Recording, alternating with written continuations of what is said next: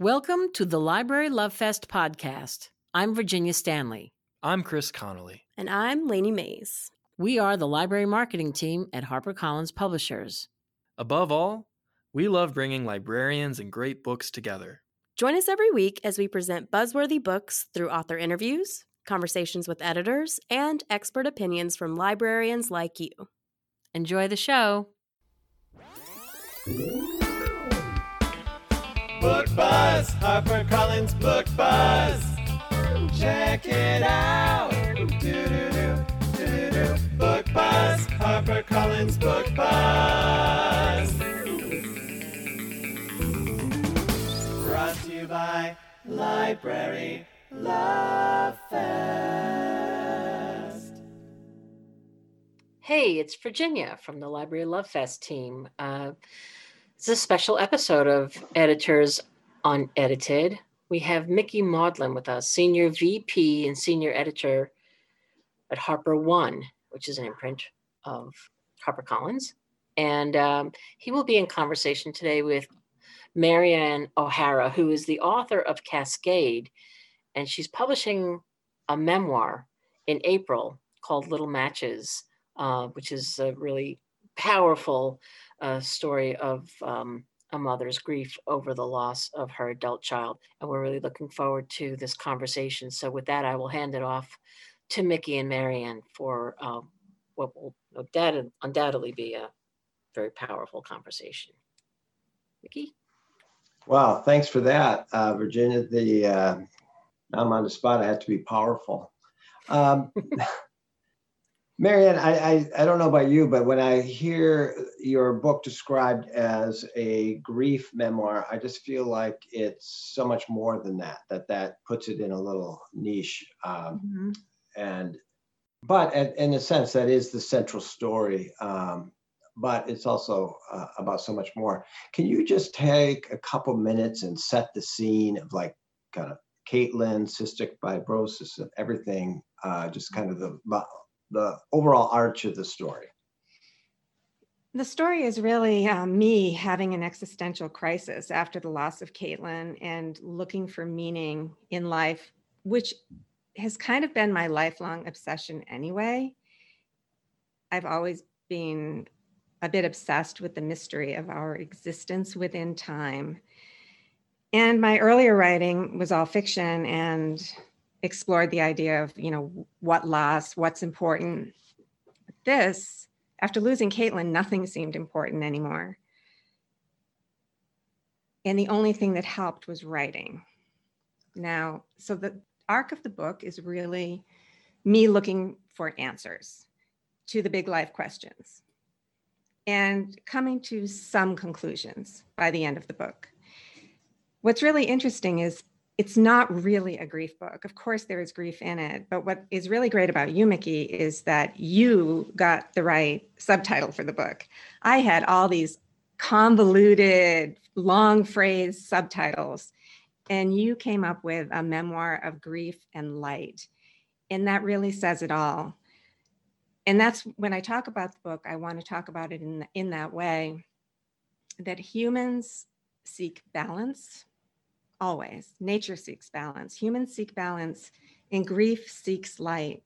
And I think that the grief that I experienced is not unique. And our story is universal. And Caitlin is Caitlin, of course, in such in a unique and wonderful way, but she stands for for everybody. And she also um, my my loss is is a universal loss in so many ways because humans lose hard all the time. Um, one of my favorite lines from a poem is um, All love is ill star because all is made of time. Octavio Paz. And that's just stayed in my head for my whole life. Um, not to correct the author, but a big part of the book is uh, writing uh, about your experience before Caitlin died in their struggle of being a mother of uh, a child with a, a, a serious illness. Mm-hmm. Um, and part of the genesis of the book was uh, a popular blog you started during that process. What what prompted you to start kind of publicly journaling in uh, the Nine Lives Notes uh, blog? Sure. We were sent, we had to go to Pittsburgh from Boston to wait for Caitlin's transplant for a bunch of reasons. And once we were there, the easiest way for me to be in touch with everyone who wanted to know what was going on was for me to just put up a blog post. We're here, nothing's happening. We're here, we're still waiting because really it was two and a half years of waiting and there wasn't much to say. And every once in a while, I would put up a post just to let people know what was going on. And then when she got so sick and the need for lungs became so desperate and we were in such a critical space that I started blogging all the time because I just wanted anyone who could help to help. I wanted real real help so that people would know if if somebody lost somebody they would know that somebody was in desperate need of lungs in Pittsburgh. And also, I wanted any kind of universal energy prayers, all of it. I wanted all of it directed toward Caitlin. And I found that when I sort of let go, I had never really wanted to write the personal at all. But when I let go and just was very honest, people really responded. And after the loss of Caitlin, the only thing that helped was writing on that blog because, and I, it, writing in my journal didn't help, writing for myself didn't help it was writing to people because they were responding and i felt like i was communicating and i felt like i wasn't alone with this horrible horrible grief and fear and uh, i was curious about the interactivity of the blog that there was at some point it became more popular in the sense that more than just friends and family were reading it. Um, did that make you what effect did that have on the, your experiences itself? Did it make you more conscious of what you were going through? Did you think i just think sometimes when we get out of the usual track uh, it causes us to think what's happening and i'm wondering if that was one of those experiences and deepened your experience of what you were going through it made me we were so inside that that world i don't know how much time any of you have ever spent in a hospital but when you're there, it's like its own little cocoon. And a hospital has its own rhythms. And we were so inside that ICU world that I was writing, thinking I was writing to friends and family. And yet people were talking and talking and communicating and tweeting. And this was, and suddenly I looked and we had had, you know, thousands of visitors in just the last couple of hours. And I realized that other people were paying attention. I was getting messages from strangers and it made me realize yet yes it took me outside of it a little bit it made me realize how desperate and serious it really was even though i knew it was it made it i realized we were those we were that that tragic christmas story that year no that makes sense one of the things i love about the book and just to give people background caitlin i think was diagnosed with cystic fibrosis when she was around three three or four? Yeah, two, two. Two. And um, uh, one of the things that was haunting was the idea that uh, they said this could be something that she can be, it's a cystic fibrosis disease of the lungs, and it depends on how long it takes for the lungs to deteriorate. And she could live a long life or a very short life. And that question mark over her, uh, her whole life, um, uh, that struck me um, as just a hard thing to live with a, a shadow uh, over your shoulder the whole time. But uh, one of the things I love about the book, and Caitlin dies, uh, she's 33 when she passes. She is such a full character and participant in the book. And uh, you often described her as an old soul. We get, and, and throughout the book, we get quotes from you know emails, things she writes, her journals, uh, etc. So she really her personality comes through. Um, what do you think contributed to her becoming an old soul? Uh, was it the illness that just growing up in that context? Because it, it really does seem like she was a source of wisdom. She really was. And it seems that a lot of kids who grow up with serious illness are old before their time and wise. I think she would have been a pretty smart, cool character anyway but really having to deal with the stuff she had to deal with from the very beginning just made her, as she puts it herself in one of the parts that's in the book, is um, she learned to zoom out and to picture herself like up high above the planet, looking down and realizing I'm just a small part of a, a small lifetime of humans on a planet. And it gave her this ability to sort of step back and look at what was really important. And, and that being said, she, you know, she was kind of wild too. She loved partying and living, and she really appreciated life. Which yes, which was that great. comes through. That comes through very clearly. I love that. Definitely. What's that? What's that one? Can you tell that one story where she says, um, let's say if you run away, you'll be a bad girl, and she. Oh, she was, yeah, that was, that was such a that's the kind of kid she was. I would put her down and say, "Now don't do that," and she would do it. And I'd put her down at the airport, and I'd say, "Now stay right there," and she'd go running away, saying, "I'm a bad girl." that that's what I loved about it. It's not that she was disobedient, but she knew yeah, you do this, I'm a bad girl. I'm a bad girl. Oh, that's so funny. yeah, she was Uh, she was tough, but she was she was great. Uh, we always got along really well, fortunately. Uh, it seems like you passed on pretty early on uh, your interest in the big questions to her, and she uh, definitely had that as well. Um, how did that uh, interest grow and develop as a as a partnership in what you did together?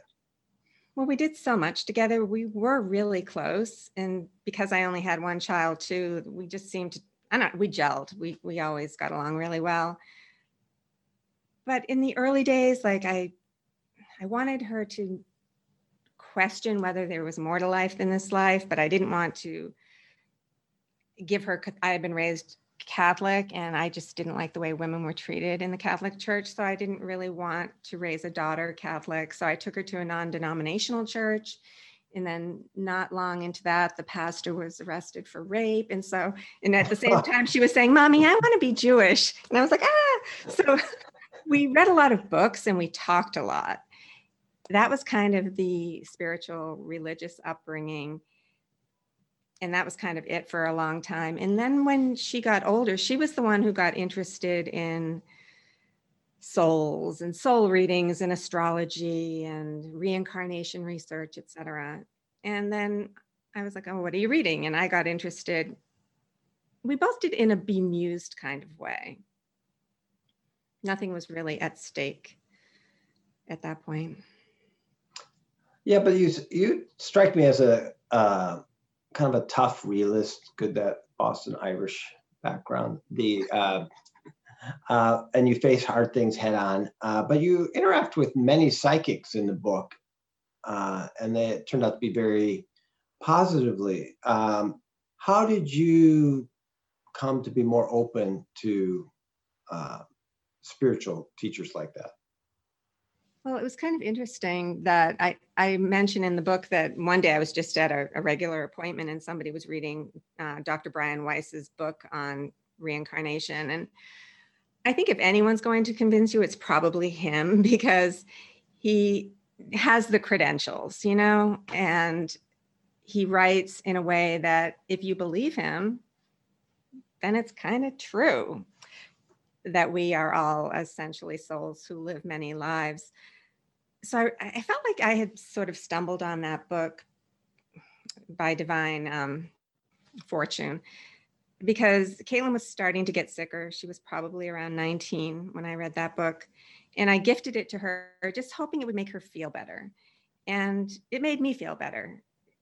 While I was reading it, I could believe him. And um, you know, and then you put a book aside and you think, well, maybe it's all just nothing. But I just felt like it gave Caitlin some comfort. It gave a whole bunch of people in my circle ended up reading it, and it gave us all a lot of comfort.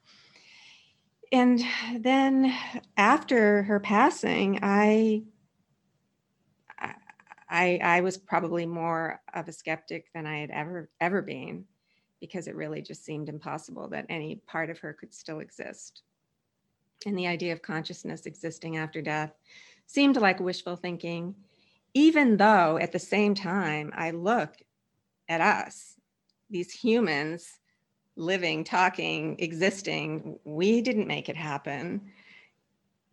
everything is so magical and beautiful in this world. Like, I, why is it such a big stretch to believe that there's at least one other level higher than this?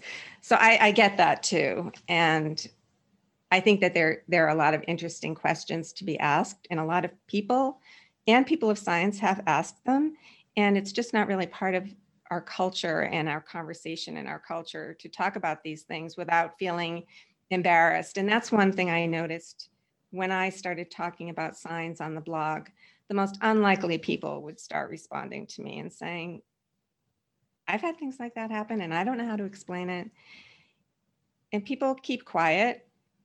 And then there are the people who are, you know, obvious frauds, and there are the people who are kind of goofy and will believe anything. So it's it's a funny conversation to have, but I think it's a very worthy conversation. And in this book, I wanted to sort of present what happened and not really interpret, let people decide for themselves.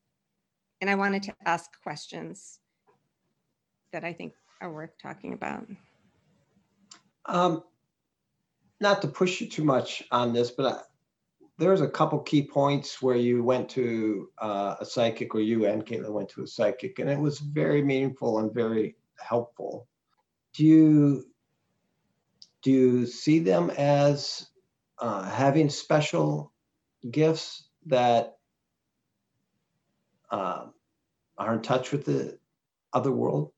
Yes, what's good too is in this country there is a, a group called the forever family foundation which is kind of a funny little name but it's a very serious and um, heartfelt group where they have they they help families in bereavement. And they have blind tested mediums and those mediums um, offer their services free of charge to families that are grieving. And blind testing is um, you can read about it. It's really interesting the way they do it. And these people definitely have some kind of psychic ability. And what's interesting is I also mentioned this neuropsychologist in the book who has mapped some of their brains and the, the brain activity is just different in the mediumistic brain when they're reading than in a normal human brain when it's uh, you know existing and awake so that's all very interesting there is some science there and they can talk about it better than I can, but it's definitely there. And the other thing is, Caitlin has a cousin in Ireland who is one of these people, and um, her she is turning 33 in April, and her gifts, as often happens, her gifts have grown over the years. When she was a child, she had the so-called imaginary friends, and then when she was a teenager, she didn't want anything to do with any of that. And she got into her 20s and it's it's very powerful. I, I mean, she, so I, I feel like I know her. I know her so personally that I know she's the real thing. And, you know, one day she was actually at my house in, in, in Massachusetts and she was doing some work on me. And I was lying in, uh, I have this thing in Caitlin's bedroom, Caitlin's old bedroom and I looked and she was, I was like, what is she doing? She's pressing on my sternum so hard I can't even breathe. And I opened my eyes and her hands were way above my sternum. It was pretty cool. Wow. That's just like, that's just an example of how some physical stuff can happen. Never mind the men, the mental messages, etc., that come. And and I must say, I get I get crazy messages all the time that can only be from Caitlin. I mean, it's like insane.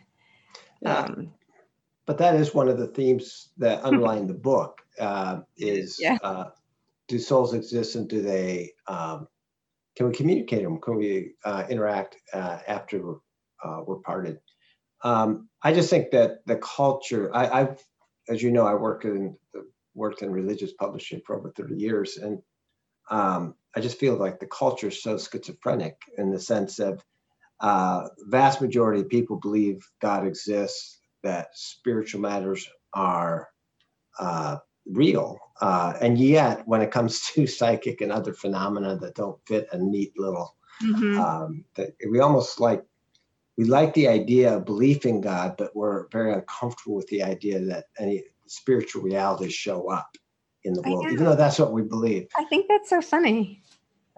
It is. And I think it's, it's fun how that kind of comes out in a way that's not evangelistic in your book, but in a sense of really showing how someone uh, finds some comfort in unexpected places. Uh, and uh, I think it was a, a powerful part of the book is your search for those uh, those sort of big questions, as you said, and the realities that come there. Um, one aspect of uh, Caitlin's personality is her uh, capacity for fun and joy. She seemed like just a happy person uh, a lot of the time. Uh, I think uh, many people who are anxious and fearful would be comforted by and interested in to know how she managed kind of not to be defined by her illness. Uh, what are your thoughts? We decided early on that she was not going to be defined by CF at all. And at the same time, we were not going to deny that she had CF, and we were going to do everything we could to keep her well and healthy and, and whole. And that included um, treating her like a normal kid, which for the most part, CF is one of those diseases. If you're not really in crisis or you, your lung disease hasn't progressed too much, you you do present normally and you can live normally. When she was really young, like in second grade, she was the fastest runner on the team, you know.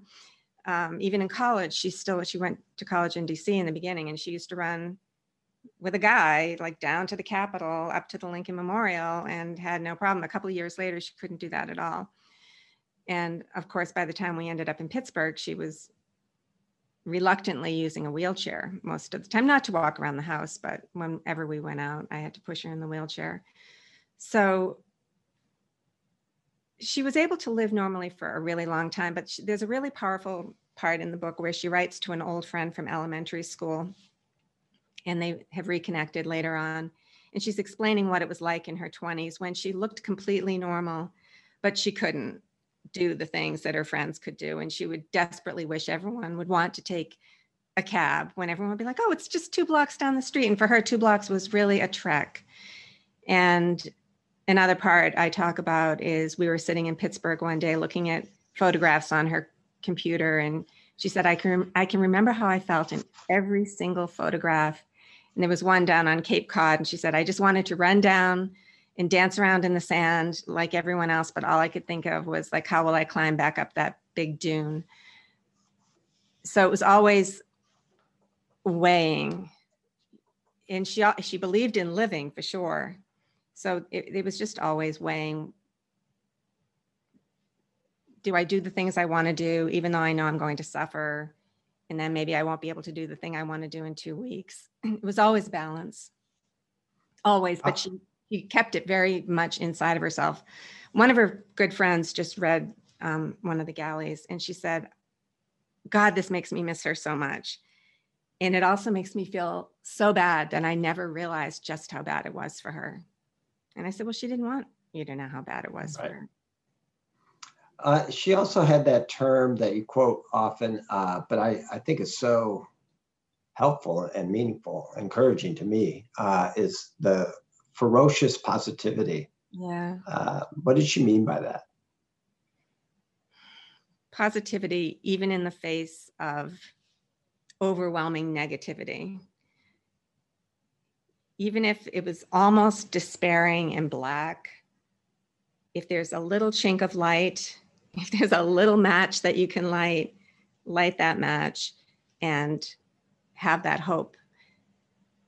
Because crazy miracle stories do happen. And I talk about that when we first went to Pittsburgh and they we had orientation week and this this man was the speaker and it's in the book, but like everything went wrong with this guy. And he had one of the first lung transplants ever. He almost died numerous times. And by the time we saw him, a couple of decades had passed. He was in his 60s. He was golfing every day.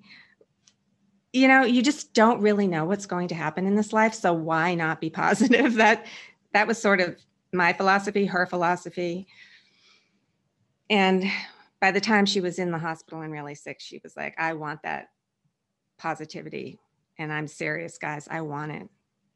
Hmm.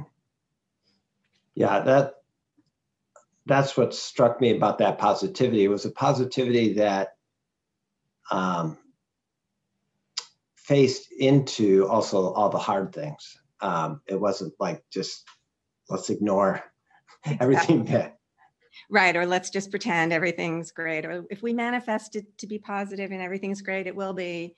It was acknowledging the dark and the hard.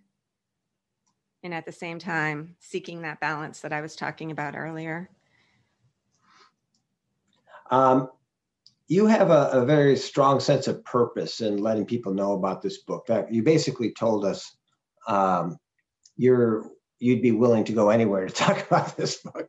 Um, what, what what's behind that mission? What do you want people to take away from the book? I love that people are telling me it's comforting. A writer that I'm going to do a um, conversation with when it comes out read it last week and she said, I read this book as if my soul depended on it. I couldn't put it down.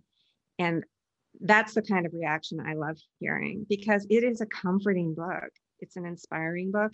And I give a lot of that credit to my daughter. Some of her writings are profound in there and really helpful. Instructions for living, for living well. Uh, I, the only way I would correct you in one way, in that a lot of your writings is very uh, inspirational you. and wise and comforting as well. Uh, but I agree about Caitlin's uh, writing. Uh, what about today? Do you still sense Caitlin? I mean, what describe your relationship with Caitlin today? It's interesting. I, I, I, I wish I was like my niece and the mediums who have been blind tested and really know she's there. Um, but I do feel her. I was in Salisbury Cathedral, a place we had wanted to go to. One of the last books she read was one of this big book about Salisbury Cathedral, a historical piece of fiction. She never got to finish it. She was reading it in the hospital, and I wanted we had wanted to go there.